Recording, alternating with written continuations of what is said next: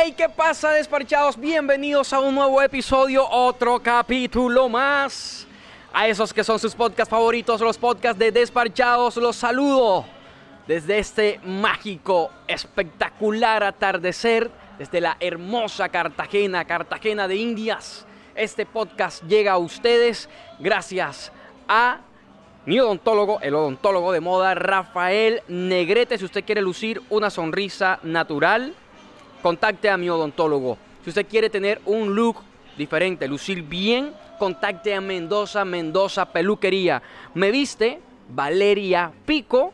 Y si usted quiere viajar cómodo, tranquilo, seguro a cualquier parte del país, vea, esa gente tiene desde bicicleta hasta buce.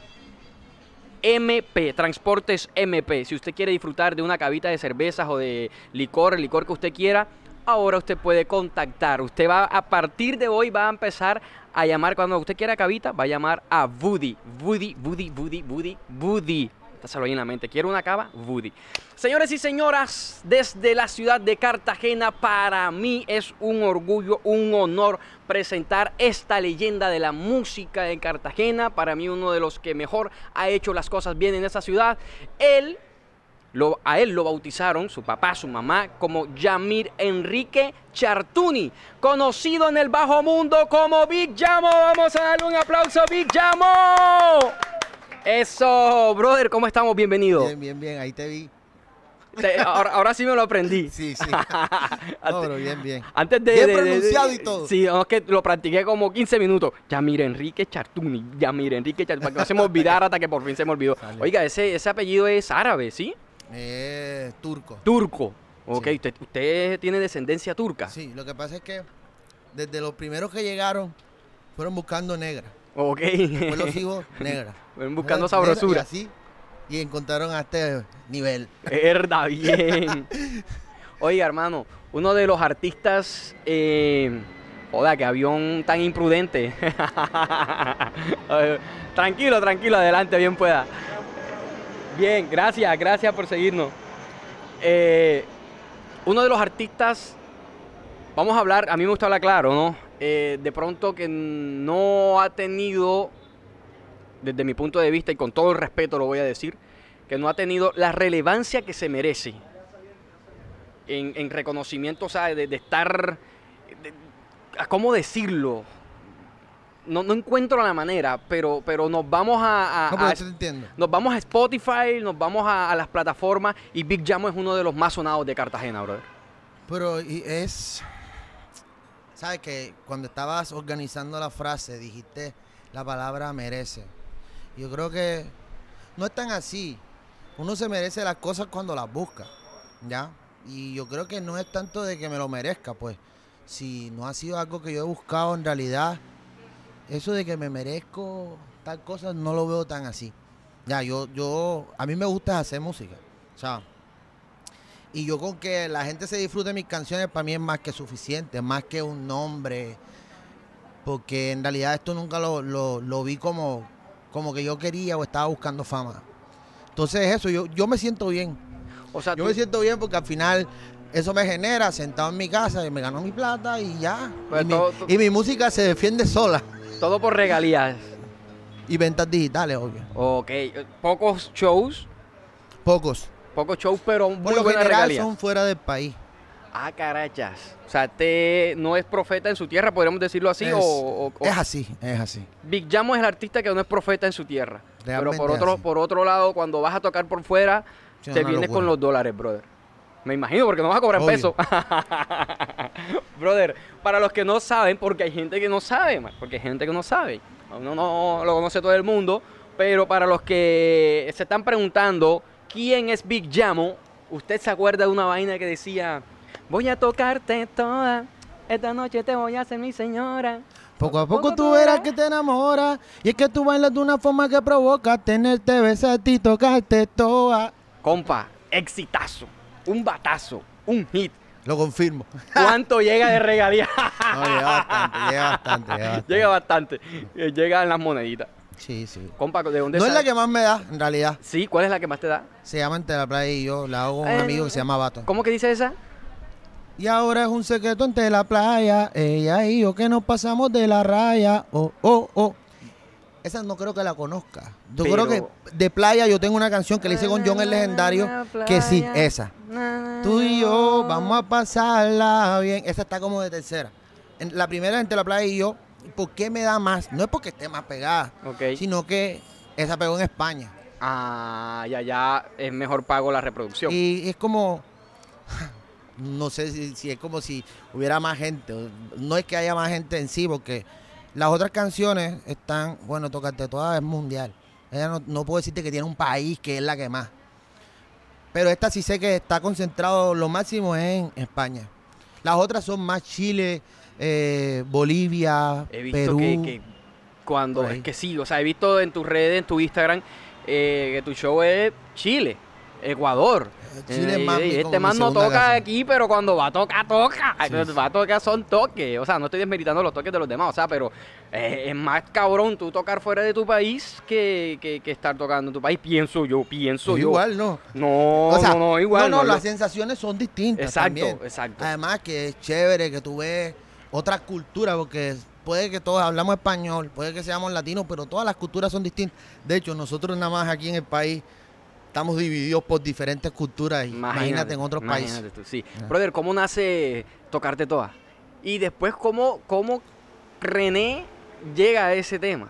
¿O cómo, es el, cómo fue ese cuento? Ya, ya te cuento. Bueno, eh, bueno, la canción, no sé, era, era como la etapa esa en que yo estaba. Yo creo que ya era eh, mi primer paso en la, como productor, que ya había como que encontrado un sonido que, que, que daba más la talla. Ya, ya llevaba como tres años haciendo música. Pero en ese punto yo no sé, cuando las cosas van a pasar, pasan. O sea, todo, todo se me dio. Eh, la armonía. De hecho, la armonía la saqué en realidad de. El círculo armónico es de música ligera. Tiene los tiempos Eh, más, sí. un poquito más largos. Sí, yo por ahí subí un video en TikTok hace Explicando. poquito. No que casi nadie me sigue en TikTok. Yo, yo soy malo para las redes. Eh, explicando y contando. De hecho, hago unos pedacitos en donde está la canción para que vean cómo suena hasta con la pista y bacano. La música ligera es el, el rock, sí. Es Soda rock, eh, de la, eh, ¿Cómo es que dice? la- Ya que el amor de música ligera. Nada más Y esas pinta. notas, por lo general, todas las canciones que se hacen con ese círculo armónico siempre funcionan. O sea, la mayoría. Ahora que llega al estudio, voy a meter. voy a No, coger- esa voy vaina a es- coger ese círculo armónico, voy a empiezas a montar. escuchar canciones. Despacito es el mismo círculo armónico también. Es más, de despacito. Cuando, cuando Despacito. Nicky pegó de nuevo, casi todas las sacó en ese círculo. Es más, después de Nicky, cuando ven que otra vez Nicky se pega así, mundial, empezaron varios grupos a hacer ahí. Y empezaron, son gente de zona y todo el mundo así. Dije, ya, Cinco. ya saturaron este, este círculo. Y cuando dije que ya no, no creí que podía otro más, Pum, despacito. despacito. Pero, ajá, como te digo, a veces son más cosas, a veces son más cosas. Mm. Sale la Ah, bueno. canción. Listo. No, ya yo saco de la canción que era con Natia, eh, de- era de aquí también de Cartagena, bueno, no sé, Barquilla, algo así. Ella, era, ella es nieta de Pacho Galán. Y bueno, aquí estaba funcionando bien, estuvo en primer lugar y todo. Pero a mí siempre me gustó mezclar como DJ. Yo hacía mezclas con acapelas que me llegaban. Y, y la canción en realidad es así, es una es un remix. O sea, un remix que no fue grabado. Un, un remix eh, Con una que- capela. Que tú cogiste la capela y la montaste. Sí. ¿Esa de qué canción es? Contigo. Hormiga Brava. dar Unas alteas. Es que es, mira, yo súper fanático de Residente en esa época. En esa época. a- ahorita voy Bueno, a preguntar Entonces algo. no es de Residente, de Calle 13. Ya. Ok, ok. Eh, y de hecho, lo que pasa es que yo trabajaba co- con, la gente de la Mega. Yo era como DJ de la Mega, pero era más como un recomendador de canciones. Yo, yo llego ahí eh, por mi música, pero yo le, yo cuando me hice más amigo del director le decía, oye, mira, esta canción va a salir, porque aquí llegaba la música más tardecito. Mm. Va, va a salir y tal, esto es un palo. Y cuando él empezó a colocarla, ya dijo, con este man tiene el oído para los palos que se vienen. Y con, y con eso me gané como que su credibilidad. Y eso Entonces es ya- aprendido, y eso es Sí. aprendido. Educar el oído así es aprendido.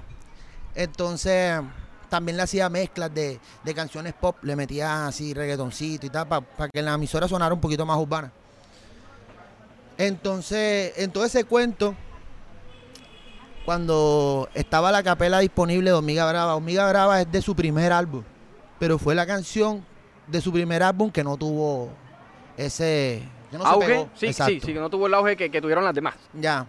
Y yo dije, bueno, por algo está aquí. O sea, porque es que no, no era fácil conseguir a capelas de, de, En ese él. entonces, no, y de casi No, nadie. no, no, y de no, casi al nadie. contrario. De casi nadie. Al contrario, es porque en esa época, eso es gringo. Cuando mandaban los CD, ojo, enviaban un CD, por ejemplo, yo me acuerdo que tuve uno de Eminem, no me acuerdo qué canción era, pero era de una canción en específico y venía versión radio, la versión como más extensa, instrumental y a capela. Ah, Ellos, ellos no eran los que sabía. siempre mandaban las acapelas. Y los instrumentales para que los DJs hicieran lo que quisieran.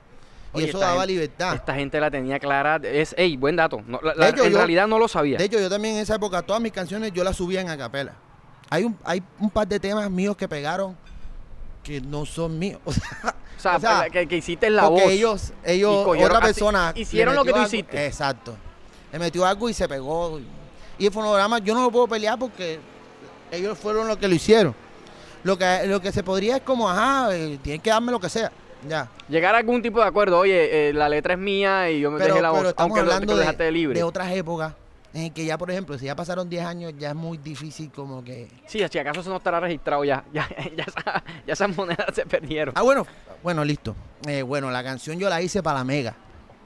Ya, yo no era que le iba a tener más nadie. Ya, y yo le dije, vamos a tener esta canción exclusiva. Como si fuera un picó. Sí. Ok. Yo le dije, teniendo una canción exclusiva que las otras no van a poder sonarla, la gente va a escuchar, a venirse a la Mega. O sea, era como una estrategia que había en esa época. Y listo, de, de hecho apenas... Ah, no, yo se la mostré y él me dijo, hey, ven, vamos a ponerla. Yo le dije, "Ay, eso lo hice como por joder. Y yo le digo, bueno, dale, igual va a ser exclusiva de, de aquí. Y esa vaina estaba duro, duro, duro. Hubo gente que ya la tenía en cassette, pero grabada de, la, radio. Y ya, a grabar mí en la- me, la me decían, hey, pero dámela, grábamela, quémamela en un CD. Ya quemaban CD. Sí, ya quemaban CD. Quémamela en un CD. Y cuando yo lo quemé la primera vez, eso se regó. Así que yo vine y dije, si esto está, si esto quiere regarse así, tan, la metí en el Ares. O sea, en mi carpeta de Ah, Imagínate descarga. tú. Está, papi, estamos hablando de vieja escuela. Y entonces, ¿qué pasa? Que en esa época, Residente peleó con el género entero. Ajá. Se ganó los primeros Grammy y peleó con el, con el género entero porque ellos allá empezaron como que hablar, no, que no se los merece, que no sé qué, que hay mejores reggaetoneros en mi país, etcétera. Y por eso fue que. eh, Entonces, no, no, no, él no, saca un segundo ajá. álbum, un segundo álbum enfocado en tirarle a todo el mundo y sin reggaetón. ¿Qué pasa? Que para esos días fue que la canción ya yo la subo. Y entonces la gente buscando en su segundo álbum no había nada. Y encontraron eso, el tocarte todas. Mm. Y ya, ¡pum! Y él- Fue como el momento, man. Oh. Por eso te digo, a veces lo que va a pasar eso es... Todo se dio, todo se dio. Él venía a cantar a Cartagena. Se le mandó la canción por el director. El director dice, vamos a mandarle la canción para tenerla en vivo. Porque ellos decían, nosotros vamos a hacer lo que hicimos esto posible en vivo. Ok. Y listo, él la escuchó. Uy, ah, yo hice ciertas ediciones ahí de pedazos que me que cambié, que iba acá, lo cambié para acá. No está tan como Cam- es. cambiaste el orden del chanteo. Exacto, exacto. Para que fuese más acorde con lo que necesitaba la canción. Y él dijo, oye cabrón, ¿Qué digo? Tengo que que cabrón porque yo no, así dilo, dilo. No, él dijo fue como que como que, que le había gustado. O sea, que, que cómo hice para que sonara igual. Ah, porque sí se le contó que lo hizo fue en un computador sin, sin tarjeta de sonido ni nada. Que de hecho también hacía parte del, del experimento. Era como que yo decía, esta es una voz grabada en un estudio profesional, ¿cómo hago para que mi voz suene Como al si nivel? en la misma atmósfera ¿Ya? auditiva. Al nivel. Entonces era como yo trataba de, de buscar la forma de sonar mejor y al mismo tiempo me salía mi vaina bacana. Entonces él dijo, bueno, me va a tocar aprender, me, me va a tocar aprenderme esta forma para poder cantarla en Cartagena. Y el manager enseguida, hey, pero entonces ¿qué? Las regalías.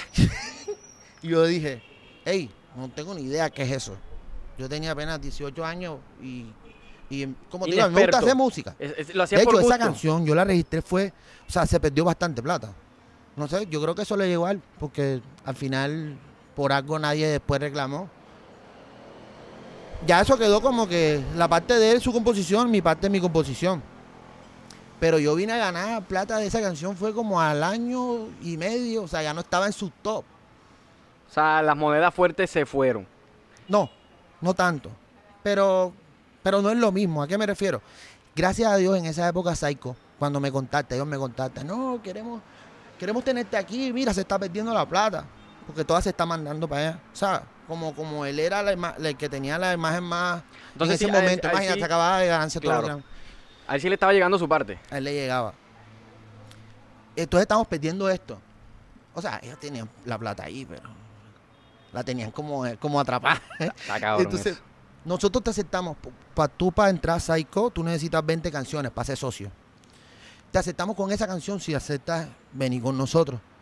Yo dije, ah, bueno, así sí. Porque yo está haciendo papeles a 20 y toda temas. vaina. No voy a poder. O sea, me va a dar pereza eso. Y ahí me aceptaron, así entré. Y cuando recibí mi primer pago, no me acuerdo cómo habrá, creo que fueron como 6 millones. En esa época era en pila de plata. Pero me dijeron de todas formas. Ah, porque, porque igual fue como que lo que tenían retenido me recuperaron un año. Ah, ok. No, pero estuvo bien. sí, estuvo sí. bien hecho. Sí, estuvo no, bien no, o sea, me dicen, te demoras más, por eso te llamamos, porque ya vimos que no ibas a dar paso. Te llamamos porque si demoras más, esto ibas a perder. Qué bueno. Sí, imagino que ellos tuvieron su comisión allí Sí, también, no, no, no. obviamente, pero... Que- pero Que, la gracia de Psycho hace eso. Ellos cobran, se ganan, sacan su porcentaje que es el 30%, eso siempre es base así. Y le envía, y lo otro se lo dan al artista, o sea, al compositor en este caso. Pero está bien. O sea, creo que hiciste un buen negocio. No, se, sí, no se yo- perdió, no se perdió. No, no, al contrario. Y después cuando comencé a meter las otras canciones y empezaron a sonar por fuera, el problema era que hay que pujar y esta, mi hermano, está sonando acá. Ellos tienen alianza con todas las, las otras, no, las otras sociedades Ah, de sí, sí, compositores. sí, las, recole- y- las re- las recolectoras. Bueno. Y, y sí, pero entonces que hay que las pruebas y no sé qué. Y yo dije, "Mierda, ¿cómo hago? Bueno, cuando empecé a viajar empecé a traer los videos. O sea, videitos ahí, mira, canté esto, mira toda la gente cantando. Ya. Y así como que mandaron papeles y cuando me empezó a llegar plata afuera, ya, estaba enamorado. Estoy. A mí me gusta Psycho. O sea, yo sé que hay gente que le gusta probar cosas diferentes porque no lo veo de otra forma. Eh, Al final, que uno conozca a la gente de cerca y que aquí todo el mundo le gusta hablar mal de todo el mundo, no quiere decir que, por ejemplo, ASCAP, BMI, no roben o no hagan sus cosas como quieren acusar a la de aquí solamente. Porque aquí, como te digo, al colombiano le gusta echarse sucio a Colombia. Entonces es normal. Pero me imagino que las ventajas de estar con ASCAP y este tipo de, de, de- empresas extranjeras es que te recogen por fuera del país, ¿no? O sea, es- esa, es la, esa es la ventaja. explicar. Sí, está bien. Todas recogen por fuera. Psycho también. Sí. Estaba ignorante de que Psycho también Sí, pudiera Entonces hacerlo. yo te, voy a- lo te voy a aseguro. decir, tú puedes de donde tú quieras. ¿Ya? O sea, yo puedo donde yo quiera. Y más si yo no sueno tanto en Colombia como en otro lado. Pero ¿qué pasa? Que si tú eres un cantante de Cartagena que hace champeta, que por lo general suenas en Colombia, te voy a explicar cuál es el proceso de cómo se recauda esa plata si tú estás, por ejemplo, en ASCAP. La va a recaudar, sea como sea, Psycho. Psycho saca su porcentaje y de ahí le manda a ASCAP. ASCAP saca su porcentaje y de ahí te manda a ti. Dime cuál es la gracia. ¿Tiene sentido? Sácame de ASCAP. Sácame de ASCAP. No Yo tiene sé por qué me dijo que, sentido. que entrara a ASCAP. Dígame, usted y yo vamos a tener un serio problema ahora. que Por ese lado no tiene sentido. Ya, eh, nada más eso. Matemáticamente no. Ok, eh, o sea... Pero si tú vas a escribir no le había o puesto hacer lógica- música para afuera, obviamente, mejor allá. Sí, o sea, ¿sabes que No le había puesto lógica, pues... eh, eh, obviamente, obviamente, eh, yo no sabía que, que- Exacto, yo sabía que, pues, si tú estás en ASCAP o, o- o en BMI, pues...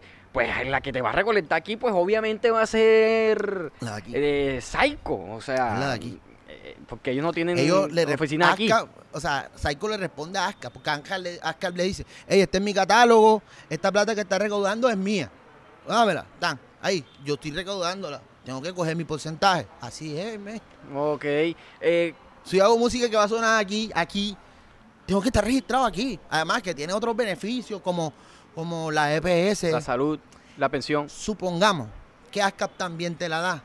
Para que eso sea válido, tienes que vivir allá. O sea, no tienes que vivir, no puedes, no, no te van a proteger salud si vives aquí. Sí, lo- los beneficios. Entonces son esas cosas. Los beneficios los pierdes por no. por- pues son Por no- por no compañías extranjeras. Ya. Ok, buen. buen Son cosas que a veces la gente se salta y solamente se centran.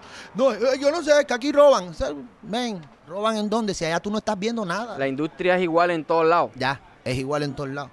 Que otros sean más bocones que otros no quiere decir que no esté pasando lo mismo. Está cabrón eso. Es que es como todo, ¿eh? Uno realmente no se entera, no, se entera de todo lo que pasa en Venezuela. Y, y, nada más con el chisme sabemos un poquito, pero Eh, aquí se sabe todo. Exacto, es que el cuento es que de pronto aquí nos enteramos de ciertas cosas que pasan. No, va- no voy a entrar en detalles, pero nos enteramos de ciertas cosas que pasan eh, eh, con, con este tipo de empresas. Eh, como no nos enteramos qué pasa con BMA, con, con ASCAP eh, y las demás, pues decimos no, es que es mejor estar allá, pero en porque realidad... siempre nos gusta creer más en lo de afuera, eso es normal. Y en todos los países pasa lo mismo. Es como el cuento ese de que aquí, ah, que no apoyan a la gente de aquí. Eso es igual en cuando tú- yo voy a otro país, mágica, yo me he encontrado chilenos, bolivianos, paraguayos.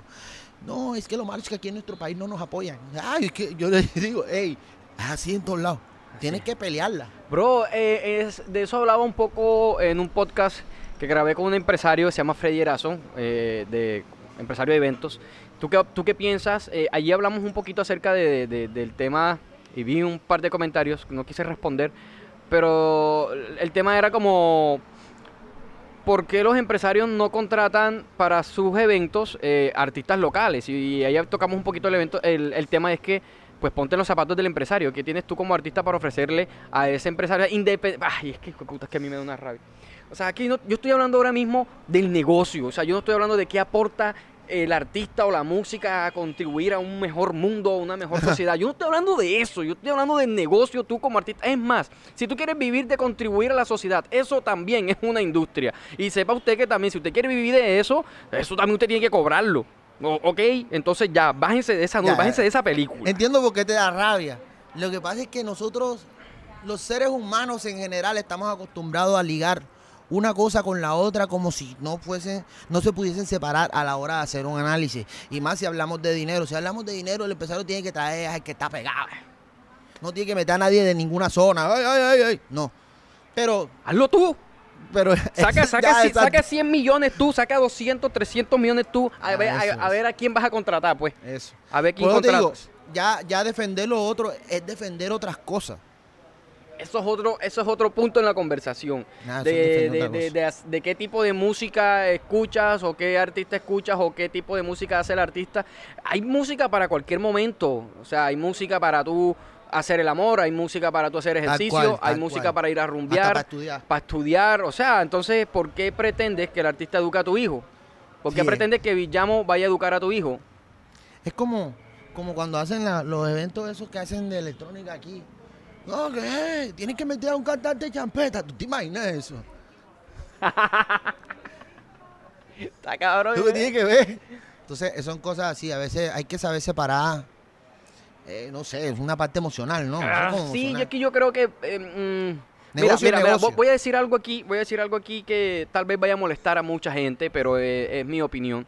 Y es como el hecho de que como yo no lo he logrado, entonces critico al que, al que lo está logrando y digo, pero es que ¿por qué no apoyas al que está saliendo? Pero ¿por qué tiene que hacerlo? O sea, pero ¿por qué J Balvin tiene que venir cada quien a está a peleando lo suyo. ¿Por qué? Exacto, ¿Por qué exacto. J Balvin tiene que coger a todos los artistas nuevos de Colombia? Pero ¿a quién ha apoyado a J Balvin? ¿Y, No y a tiene quién que tiene que hacerlo. apoyar? ¿A quién tiene que apoyar? ¿Y No por qué no tiene que...? hacerlo, ¿Por qué?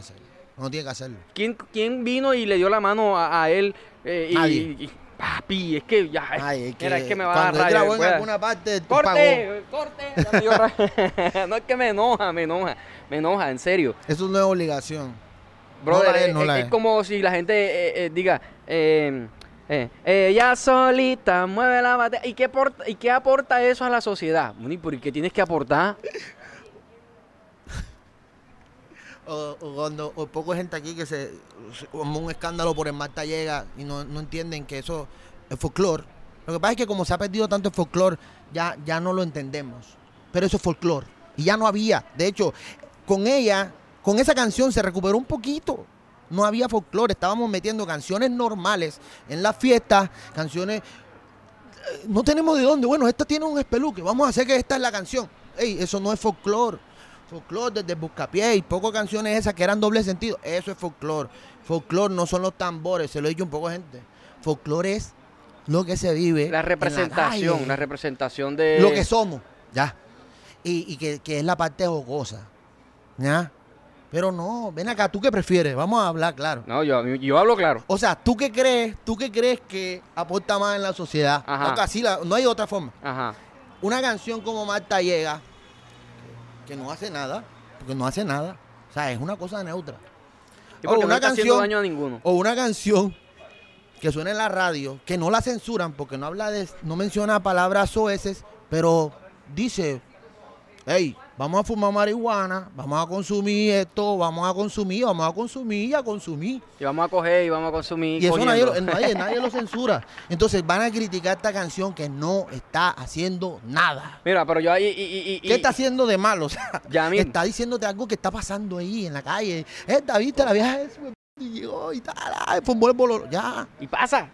Por y eso. pasa, y es un No, éxito lo otro porque también pasa. pasa, pero- Y- y- y- sí, también pasa, pero, pero digamos que, eh, ¿por qué criticarla a ella? O sea, eh, lo que te iba a decir era que, que- que mucha gente, lo que estábamos hablando, que el artista, la gente viene y dice, ah, lo que pasa es que, y más que todo los músicos, porque los que más nos damos palos somos los Eso mismos real, de la industria, ¿sí me entiendes? Entonces es como que, ah, es puro autotune, eh, ¿por qué contratan a ese artista que, que todas sus canciones son, no, no, no llaman a nada bueno, no sé qué? Entonces se forma como un resentimiento de que ese está pegado y que el que hace letras buenas no está pegado, Ajá. entonces ¿por qué no lo contratan?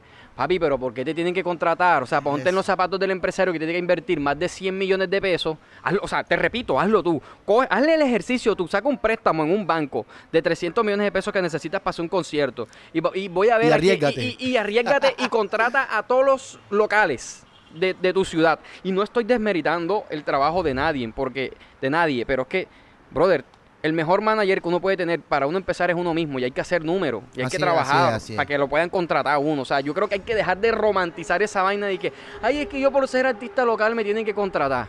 Ve, Así es. Mira, yo, yo soy bien crítico con mi propia música realmente. Yo tuve un conflicto interno cuando salió la batea. Ah, pues igual la hice. Me gustaba, eh, pero era una canción ahí solamente para bailar ya.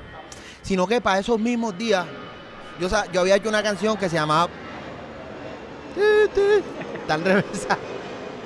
Eh, vamos a esperar. Oye, se ve lindo, ojalá pudiéramos hacer una toma. Eh, Tengo Y- que coger un vuelo a esta hora y ver el atardecer. eh, y el avión se cae. Ey, ey, ey, ey, ey, ey, ey. Ey, bueno, entonces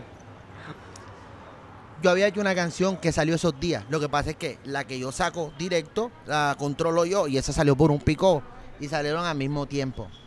La otra canción la trabajé más, tenía más letras, era romántica, o sea, y, y tuvo músico y todo, o sea. Y, Y se pegó y la nadie batea. le paró bola porque salió la batea. Y entonces, para mí era como que, "Ey, pero, pero ¿por qué? Pero así es. Además, el público es el que coge la música, no, no El uno. artista, el- ¿qué? ¿Por qué le echan la culpa al, arti- el- al- el- al artista? Pues? Ni por lo que escribe. Eh, ey, bueno, eso, esa pelea yo siempre la voy a tener. Eso de que le echan la culpa al que escribe la música es absurdo. El compositor escribe de lo que ve. lo, que, siente vive, o lo que quiere escribir. lo que está pasando. Porque es que si no, no vas a vender. Ajá. Sí, porque. Si no, pongámonos todos a hacer música cristiana y ya, y cerramos. Y Ah. sí, ya, y listo. Y hagamos un mundo Claro así gusta. como tú lo quieres, ya. Claro que de música cristiana hablando, me gustó un álbum que salió de The Mighty.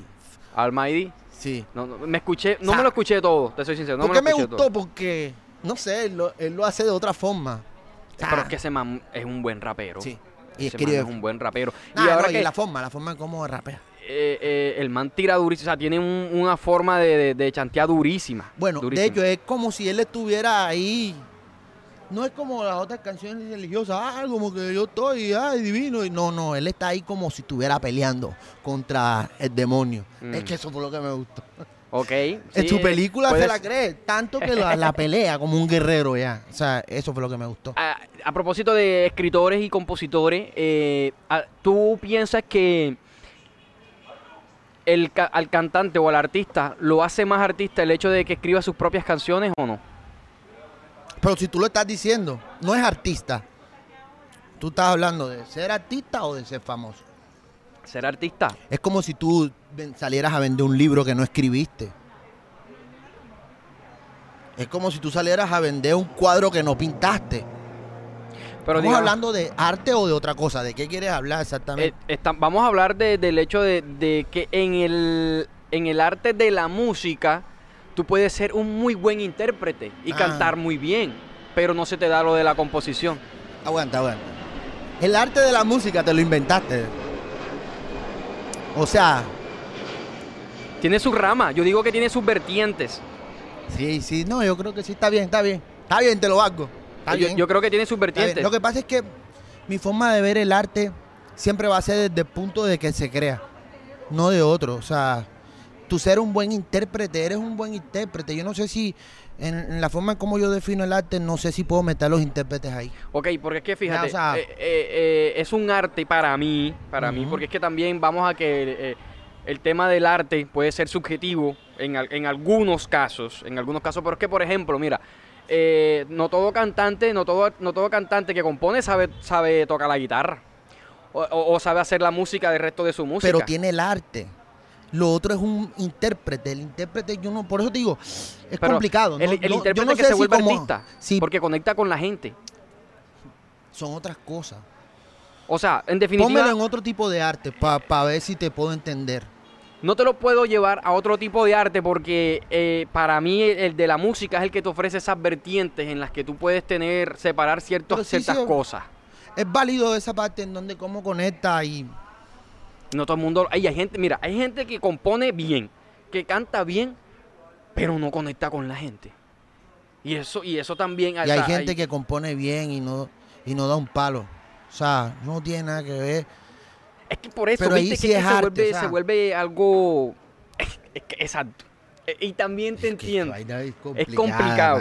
Es complicado porque hay gente que pueda que compongan, eh, que utilicen todas la- las figuras literarias bien cabronas, todas las figuras literarias no en una un canción y no es un palo, Yo conozco varios. ¿viste? Y no es un palo. Entonces es- se vuelve algo bastante complejo entenderlo en la rama musical. Pero lo que tú decías del libro es totalmente cierto. O sea, tú salías a vender un libro que no escribiste tú, está cabrón. Pero Por eso es que te digo, es que a, ¿a qué me refiero ya ahora que mencionaste el libro, creo que regreso. Cuando mencionas la palabra arte, todos los libros, si yo te vengo y te vendo un libro, lo más probable es que yo no lo redacté. Porque para eso hay un redactor, pero yo lo creé. En este caso de la música, el redactor sería el intérprete. ¿Ya? Porque es el que sabe qué lenguaje va a hablar ¿ves? para que a la gente le guste. Pero ahí, por eso no lo veo como arte. Ya lo demás es vender. Que también a Pero la sí, final- sí, pero, pero cuando me hablaste de conexión, también se trata de eso. Pero por eso te, por eso expliqué al principio. Para mí el arte es más de crear. ¿ya? Así sea, ojo. No, no quiere decir que tengas que componer. Ojo, no tiene, no, no. Yo digo crear arte, arte, Lalo. Solamente por cómo se viste y el personaje que creó. Y eso hace que conecte con la gente. Eso es arte. ¿Ya? Pero por eso te digo, para mí el arte es eso. O sea, si, si tú me... Pero si- yo creo que podríamos estar si hablando. yo solamente soy una imagen, No, ahí está cabrón. O, O sea, sea, ahí, ahí- o sea, si yo no hago eh, nada y a mí me hacen extremo. todo, es muy difícil. Ese es el extremo. Ese es el extremo de. de. de. de. de. de, de valer. mm, ¿Sí me entiendes? O sea, ya, ya, pues ya ahí no hay mérito. O sea, pero al menos que tú tengas. eh, por ejemplo, mira, es que tocaste el tema preciso. Lalo. Lalo, Lalo es un artista, bro. Y Arte. supongamos de que Lalo, supongamos, de que Lalo no y compusiera sus ¿y temas. De que Lalo no compusiera sus temas. No estoy diciendo que no los pueda, porque ustedes a veces. Lalo, vamos a suponer que Lalo no componga sus temas, pero tiene todo lo demás. Ahí ¿Le quitaría. ¿Le quitaría mérito el hecho de que no compusiera sus temas? No, Esa era. Yo creo que ya estamos llegando a una conclusión. es complicado. pero aún así sigue siendo complicado. Sí, sí, sí. El arte son muchas cosas en realidad. Pero como te digo, para mí lo más valioso del arte es cuando tú creas. tú puedes crear un cuadro que no conecte con nadie. Pero es arte. Pero no le quita el hecho Por de que te digo, de decir es lo arte. mismo que el ejemplo que estabas poniendo ahorita. ¿Qué, estás bien, ¿Qué estamos analizando? ¿Negocio o arte? Ambas cosas. En los ejemplos que pusimos, estamos diciendo que ambas son válidas. Ambas son válidas. O sea, tú puedes hacer arte que no, que no conecte con nadie, pero no le quita el hecho o el mérito de que sea arte, de que sea algo que está bien hecho. Y el hecho de que Y haya- también puedes, ah, el otro ejemplo es que también puedes, como tú no conectas y no sabes crear, pedirle a alguien que lo haga por ti. Exacto. Pero eso no me vuelve a mí un creador de arte. A mí me vuelve un, un intérprete. Pero si lo transmite, o sea, yo pienso que ambos tienen crédito, creo. Te voy a explicar. Está bien si es real, si lo transmites, porque para eso está Diomedes Díaz. Él no escribía sus canciones. No las escribía todas. ¿O no? Porque Man también Él era sí, muy escribía, bueno, muy buen Pero, compositor. pero muchos de sus éxitos no. Pero mira, Pero mira, ¿sabes qué pasa? Que la forma en cómo él lo cantaba no le iba a cantar nadie. exacto. Pero eso no es lo mismo. Eh, Ah. Transmitir es un arte. ¿Tú Sí, qué sí, dices? sí, Para sí. mí sí, brother. Sí, porque- porque no lo hace todo el mundo. Porque hay mucha gente que canta bien, pero no transmite Bueno, un carajo. bueno, aunque no sé si sería un arte ahora que lo preguntas así, eso es más un don. Un don. Sí. Lo que pasa es que, pero, pero te voy a poner mi punto, El porque no quiero, porque no quiero que, que después de que hablemos de esto me hagan la pregunta que no voy a responder. Eh, pero hay, hay, hay, hay cosas, hay cosas que pasan hoy que no se manejaban tanto antes. Por ejemplo, que hoy no tienes que ser tan buen intérprete ni tan conectar tanto mientras tú sepas venderlo. Tú lo vendes, lo vendes, lo vendes y cuando te lo compran ya, ya la persona que te compró no es capaz de, de identificar si realmente te está transmitiendo o no. Sí, se vuelve. se Porque vuelve un para eso es marketing. Se vuelve un producto. Ya, para eso es marketing que se hace. Un marketing fuerte te mete cualquier idea, como que la tierra es redonda y Exacto. Dios y todas esas Pero cosas. fíjate algo. Fíjate algo. Que todo arte necesita su marketing. Sí, sí, claro. Todo Si no, no arte, vende, y por- sí. y por eso Yo- que te digo- Yo soy ejemplo. Yo- Todo. Bueno, total. Sí, si no, no vende, no, ¿sabes? es Es que no. exacto. Hay que hacerlo así y puede hoy ser- más. Puede ser una letra muy constructiva Sí. socialmente. Necesitas marketing porque si no nadie la va a escuchar y no va a dejar de ser algo que va a quedar ahí eh, y lo va a escuchar tu- los dos amigos es. que te siguen. Así es, así es. Pero, pero es eso, yo creo que al final poner esa pelea que es arte y que no es arte es relativo. Todas las historias, a todas las historias le faltan un cuento. A la final lo importante para mí, para mí, para mí, disfrutarme la música, bro. O sea, eh, Es lo que importa, real, mira, al importa. público no le importa un carajo si tú la escribiste o no, mientras... esto- Obviamente, a muchos sí, ¿sabes qué? pero mientras tú estás en la discoteca, ella solita mueve la... La Es gente no se está preguntando, bueno, ¿y será que Villamo habrá escrito eso? Él Sí, o se lo sí, sí, no, eso no importa a nadie.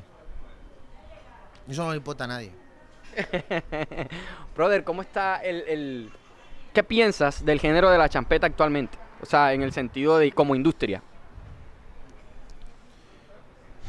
Bien. Tú Oye, que suspiré primero. Así que se ve como raro. Bro, eso estuvo ahí bien... No, no, te voy a explicar, está bien. Está bien, está creciendo. El problema es uno solo. ¿Cuánto se ha demorado en crecer? Mucho tiempo. ¿Sí? Entonces, no hace. Las cosas exitosas se ven porque en su gráfica, ponte tu estadística, tiene una pendiente bien inclinada. Esta sería una vaina casi plana. Ok. Que no logras ver todo lo que ha ido creciendo porque el tiempo que ha pasado es muy largo.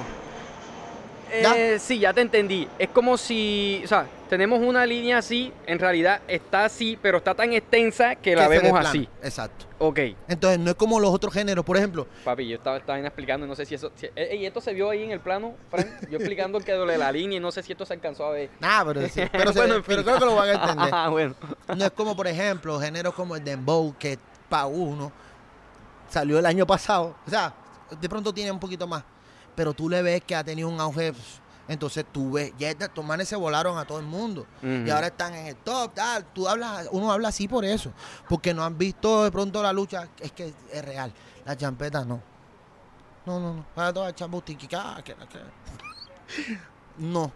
Es- es- tenemos un problema cultural que, que lastimosamente para mí es una herencia de, de los panameños. Los panameños se quedaron fue por eso, por lo mismo. O sea, tenían un egoísmo con Se su perdieron música, en la industria. un egoísmo entre ellos mismos, un egoísmo entre entre los, los, los dueños de los fonogramas, los artistas, todo el mundo queriendo robar, todo el mundo querer tener el protagonismo, querer ser uno el todo, poderoso, ¿ya? En Panamá pasó algo así, que fue el chombo. Yo, lo- yo lo iba a decir, pero bueno. El chombo, el chombo. Y la Yo no ya te lo voy a decir por qué. Porque cuando yo llegué a Panamá, yo soy fanático de chombo. Yo, yo me hice no con música puertorriqueña, me hice con música de Panamá. Y yo lo primero que fui, cuando yo me pegué en Panamá, que fue mi primer país destino en realidad, que yo estaba feliz porque todos los artistas llegaron donde mí, oh, respect, respect, máximo respect. Que ellos estaban contentos era porque yo no era puertorriqueño. En realidad. Ese era lo, lo- Por esa el plus que- mío. Era eso. Porque ellos veían lo que se venía. Ellos estaban viendo, estos manes nos van a quitar esto. Porque, porque estamos jodidos. Ya, bueno. Y yo siempre, tal, quiero verme con el chombo. Quiero verme con el chombo. Y cada vez que yo mencionaba el chombo, estaba un artista, me decía, uy, loco, no hagas eso. Te van a robar. O sea, ya cuando yo me veo con él, ya como que, Va prevenido. buena, bro, ya. ¿Ya me entiendes? Ok. Entonces ya yo sé que el chombo era como la imagen que tienen aquí en la champeta, ponte tú, no sé, Chaguala, otros nombres que hay ahí que la gente... De los Porque picos. yo no, yo no sé cómo es realmente. Sí, pero no. O sea, sé porque yo paso hablando con artistas, veo, yo de hecho estoy pendiente a todo lo que pasa aquí. Y sé que se hablan, que este cogió, que mira, que este man sí montó su casa y nosotros, y un poco de gente sin plata. No, el artista que no tiene fue porque estaba dormido en los laureles. Y no, y- Todas las oportunidades, si tú las aprovechas, tú sales ganador. O sea, eso no hay para dónde verlo y que la gente ahora peleando, ah, no, porque es que el tremendo se lleva todos los créditos de ella. Tú, si tú también estás cantando la canción, a TV, claro, él se busca hace la, ver, tiene su show, está vendiendo lo suyo. busca la manera es de hacer tu ponerse show. a, a- a- ta, ah, ah, que este man no deja que, que lo... No, eso no es así. Eso es el artista queriendo todo regalado. Y también el hecho de, de- de- de saber hacer negocios, ¿no? O sea, a, Eh, a eso eh, me refiero. O sea, Ay, ahora no, tienes es que YouTube. No necesariamente, mira. Ahora se han enfermado los artistas con el cuento de los fonogramas. Cuando el artista realmente nunca en la historia ha sido dueño de un fonograma. El fonograma es del que lo hizo, del que lo produjo.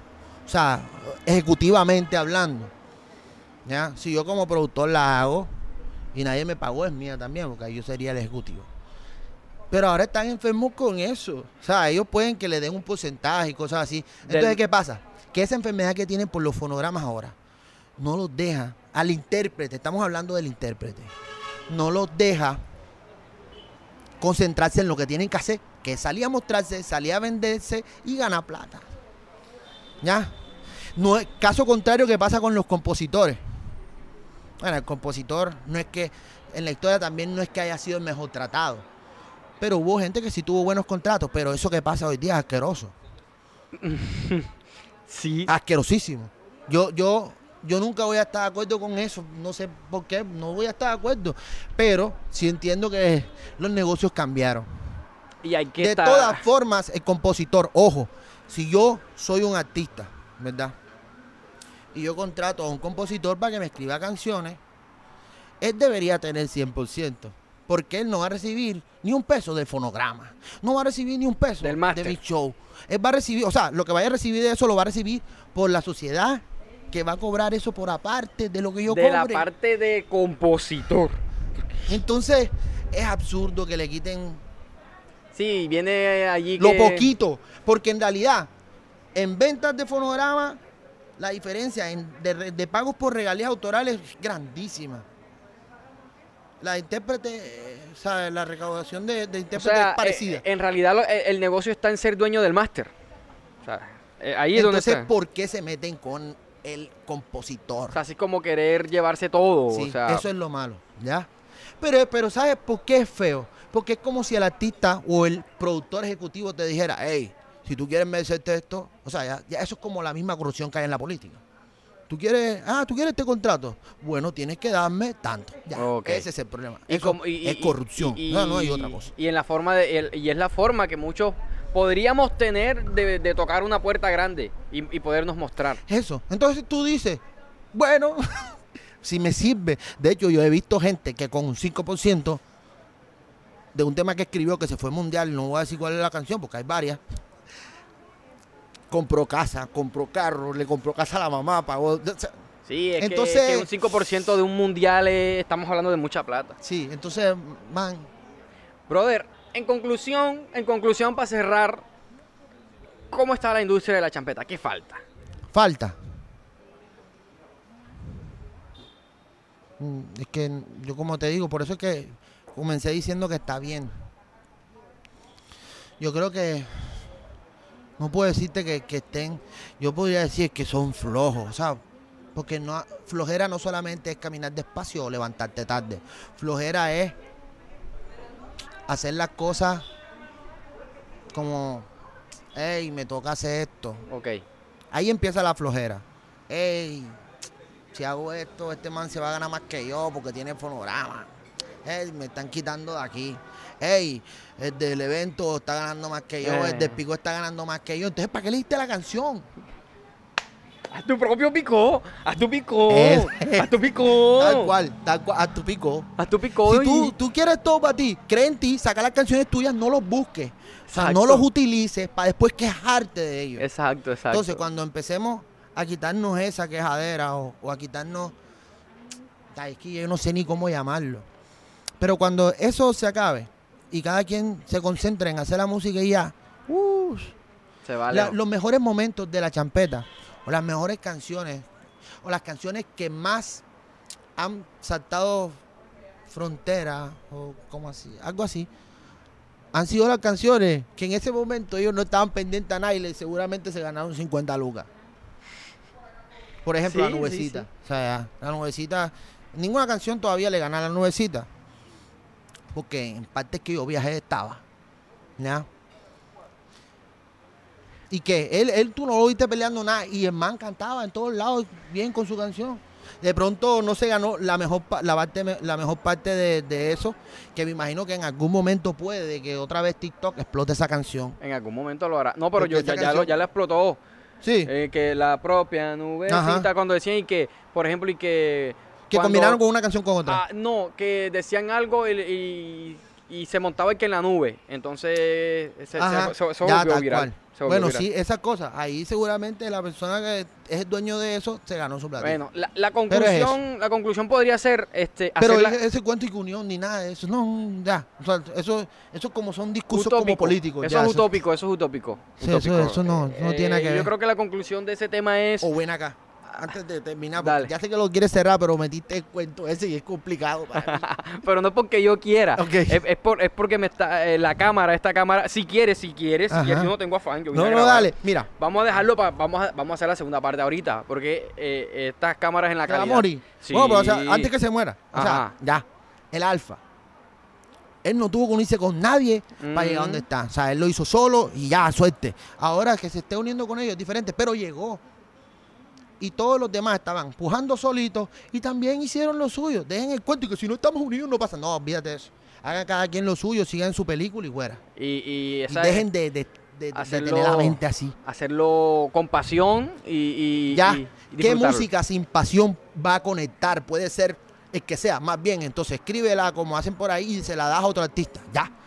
Total. Que el otro artista, como no está peleando con nadie, dirá, uy, qué tema. Este es voy, voy para esa. Sí, y ese no lo va a pensar. Voy para esa, me monto. en- Eh, me gustó, lo grabo y pum, se vuelve un hit.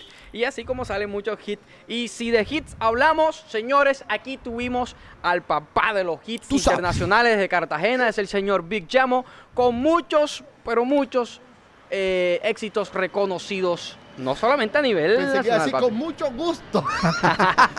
Con mucho gusto. Oiga, quiero que despidamos al señor Big Llamo con un fuerte aplauso. Ey, ¿va a haber segunda parte o qué? No, dale, dale, Vale, como tú quieras. Dale, vamos para esa. Entonces yo creo que si vamos a tener segunda parte de Oh. Parchados, no olviden suscribirse, activar la campanita y toda esa vaina. Y me voy a tomar un vaso de agua. Nos vemos en el próximo capítulo.